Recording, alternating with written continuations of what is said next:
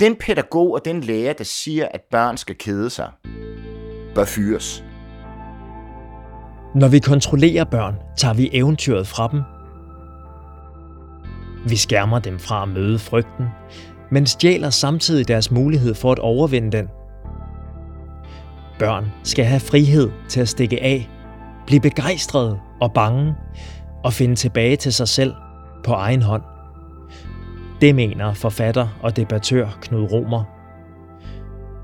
Du lytter til Børn og Unge podcast og et interview med Knud Romer, som journalist Anne Anton Andersen står bag.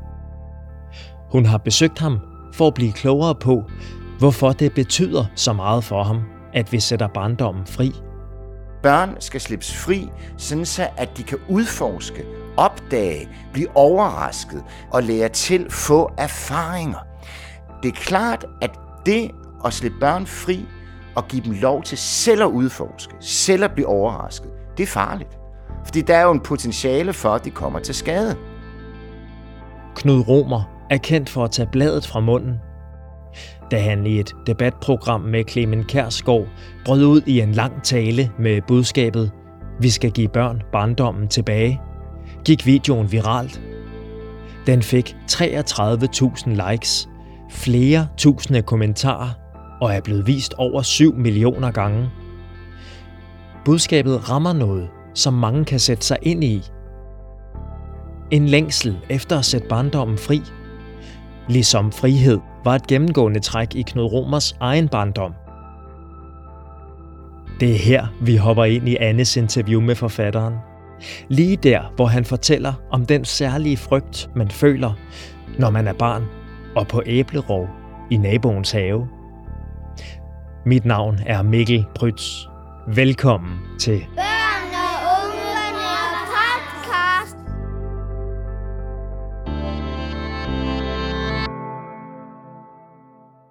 Nu går du på æblerov.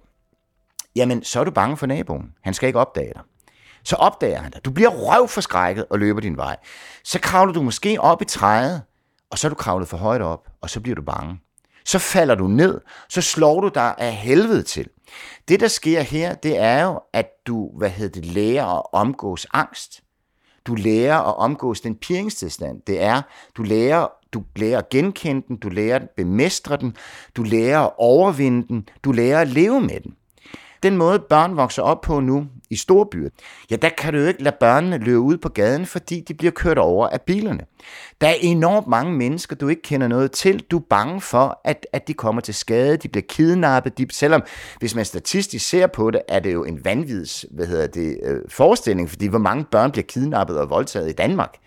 Det er jo helt åndssvagt. Det er jo bare en, en katastrofebevidsthed ikke? af bekymring. Ikke?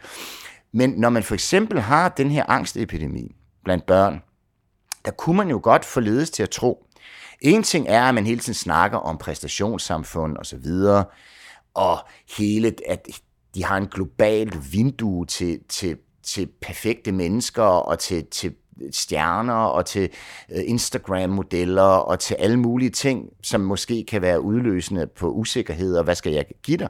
Men umiddelbart giver det jo ret god mening, at hvis vi i den grad køler børnene, i den grad pakker dem ind, i den grad fjernstyrer dem, og, og hele tiden overvåger dem, hele tiden vil vide, hvor de er, hvad de laver, hvor de er. Pas nu på, pas nu på. Du kan ikke gå ud på gaden, du kan ikke, øh, hvad hedder det, give slip, fordi du er bange for, at de ikke har den erfaringsdannelse og den omverdenskontrol, der skal til for at begå sig i en storby.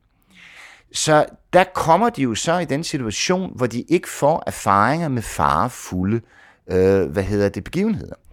Hvordan var det at være, at være Knud som barn? Vil du ikke prøve at beskrive din barndoms frihed? Jeg er jo vokset op i, hvad hedder det, på landet, i provinsen, i 60'erne. Der var det jo sådan, at forældrene jo ikke interesserede sig specielt for børnene på den måde, som vi gør i dag. Min far gik på arbejde, min mor havde sit.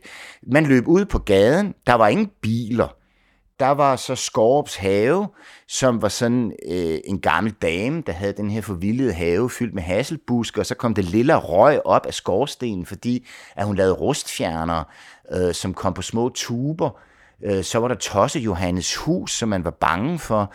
Øhm, så løb man jo rundt i de her kvarterer, hvor der var rabarberkvarteret, hvor man var bange, fordi der fik man tæsk af de her små sammenrottede horder af, af uartige drenge. Altså, jeg er jo vokset op, før at der var fjernsyn. Vi havde en transistorradio i køkkenet.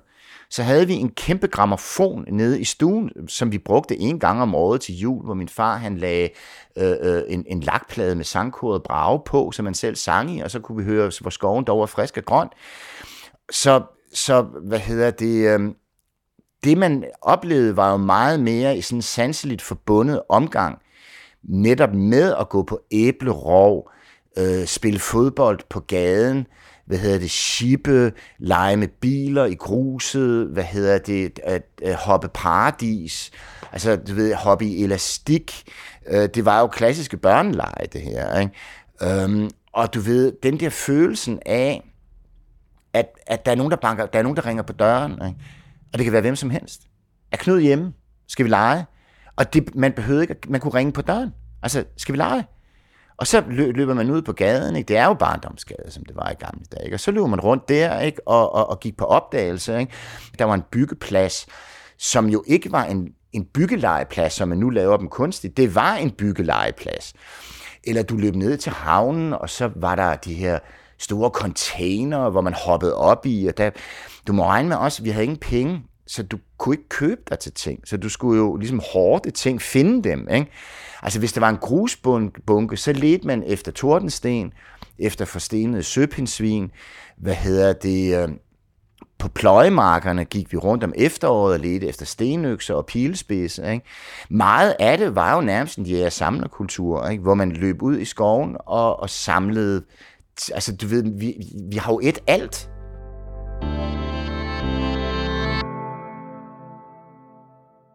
Jeg prøvede at få min, min piger til at være lidt mere motoriske. Ikke? Så jeg, og som god tysker, så tvang jeg dem til at gå i kor og synge i kor ind i, i radiokoret. Og, og så tvang jeg dem til at fægte. Øhm, men der gik jeg så ned i Hellerup Havn, det ligger derude, og, og, og, og sad der, øhm, mens, mens de var til fægtning. Og så pludselig kunne jeg huske min barndom, fordi jeg har været meget i en havn. Og nede i en havn, der er jo en speciel duft af saltvand og så videre, ikke? men også af tjære fra boldværket. Og der er en, en meget speciel eko i en havn, ikke? og du kan høre banderne, der slår mod, mod, mod masterne, og, og du ved, det er en helt speciel, og, det, og jeg pludselig kunne jeg mærke, hvordan at jeg var 6 år igen, eller 10 år igen, og lå nede i havnen, og lå der og fik splinter i knæene, og der, og hvordan solen varmede min hud, hvordan der duftede. Og der lå jeg jo så hele dagen med et rødspættehoved i øh, en snor og, og fiskede krabber. Og der lå du jo der og smed rødspættehovedet ud, og så kunne du se dem komme kravlende, og så bed de sig fast, og så hævde du dem op i en spand med vand. Og når spanden var fuld, så tømte du den igen, og så var dagen forbi. Så kom der en mand forbi der i havnen, i Hellerup Havn, med en pibe, og sagde hej til mig. Og den gamle mand, det var mig. Det var Knud. Og der var det som om, at lige pludselig tænkte jeg, jamen det er jo ikke den ene sommer efter den anden. Det er en stor sommer, som går igennem os, og som breder sig ud snarere, og bliver rigere og rigere, som et æble, der bliver sødere og sødere. Og, og det var som om lige pludselig, at ligesom et træ, at vi nærmest vokser som et træ, der vokser opad og i bredden, snarere end at det er noget, der er rettet fremad og at la- lader det efter sig bag sig. Ikke? Det var som om, at det var sådan en, ligesom en sten, man kaster i vandet, og så er der din første sommer, din anden sommer, din ligesom årringen. Ikke? Det var som om pludselig alle de her sommer bredte sig i mig som ringen, og jeg var både 60, og jeg var også 10 på én gang. Ikke? Den overvågning og kontrol, der finder sted nu, er jo for vild. Specielt i, i lyset af, at hele min barndom og ungdom gik for at slippe for forældrene. For at slippe for overvågning. For at kunne være ung, for at kunne opdage. Ikke? Altså, og ikke hele tiden være forfulgt af, af, af den her dårlige samvittighed og de her grænser og normer og sådan noget. Ikke? Men man kan jo også komme rigtig galt afsted, ikke? og man kan slå så meget. Ikke? Og det er til at undre det mig over, at vi faktisk overlevede vores barndom, fordi isen var tynd, men du løb ud på den. Du kunne hurtigt falde i havnen, ikke? Du kunne hurtigt falde ned fra træet, ikke? Men vi overlevede jo, de fleste af os, ikke? Altså, og det var jo, og vi forvandlede jo sådan set vores, vi forvandlede omgivelserne til en legeplads.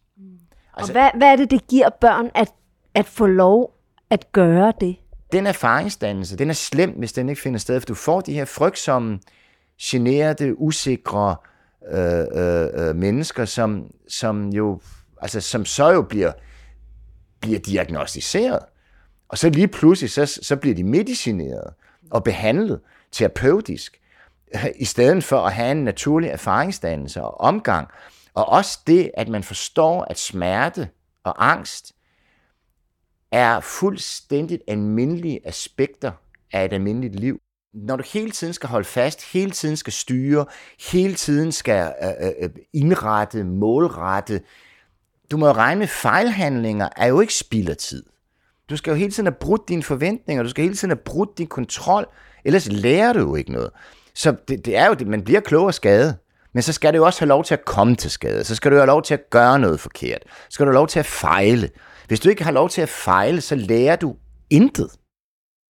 Det er som om, at der ikke er nogen tid, der må gå til spilde. Du må ikke lave ting for deres egen skyld. Det skal hele tiden have et formål, et udbytte, et afkast, som skal kunne måles. Det, det vil sige, det er en total instrumentalisering, og det er først og fremmest en fuldkommen 100% underkastelse af livet under en økonomisk rationalitet, hvor alting skal være det nødvendige middel til det rationelle mål i form af et afkast. Hvis du ikke kan argumentere for afkastet, for at det er et nødvendigt middel til et mål, ja, så er det jo unødvendigt. Og hvem fanden gider lave noget, der er unødvendigt? Det er jo spild af tid. Du, og du er jo ikke kun ikke rationel. Nej, du er ikke, det er ikke, du er ikke engang kun irrationel. Du er vanvittig. Hvorfor fanden gøre noget langsomt, når det kan gøres hurtigere? Hvorfor fanden gå en omvej, når du kan gå den lige vej? Det, som jeg ønsker mig meget for børn, og det er også der, hvor der er meget, der bliver udviklet, det er, at de får lov til at være i fred med det, som interesserer dem. Der er jo rigtig mange pædagoger, ved jeg, som er meget enige i det her med, at, at der, der er kommet for meget styring. Der er for meget, der er jo nærmest et schema i børnehaven og helt ned i vuggestuen nogle gange, i forhold til, hvad børnene skal igennem og gennemgå.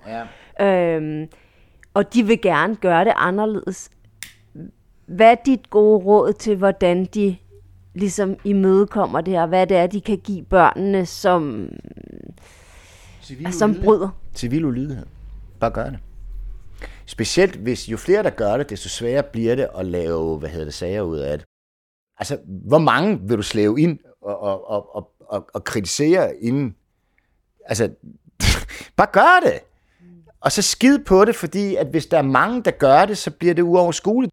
Så jeg vil da bare gøre, hvad der passer mig, og følge min lyst. Også fordi, at det der er fuldstændig vanvittigt, det er jo den der topstyring. Det vigtigste er, at det, at det udgår fra pædagogerne, at det ikke udgår fra en højere instans, der stiller krav, men at det udgår af, pædag- af pædagogen i situationen.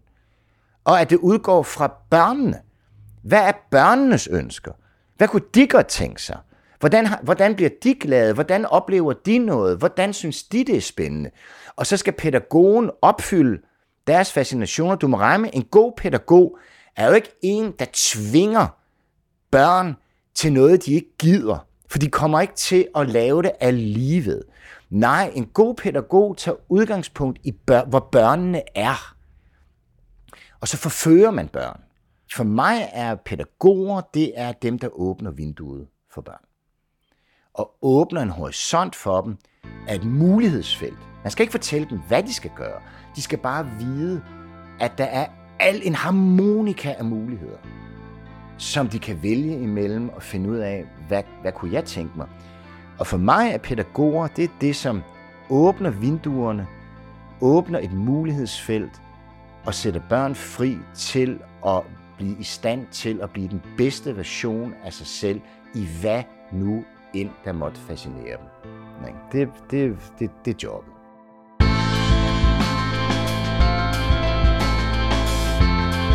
Og med de ord slutter vi denne episode af Børn og Unge podcast.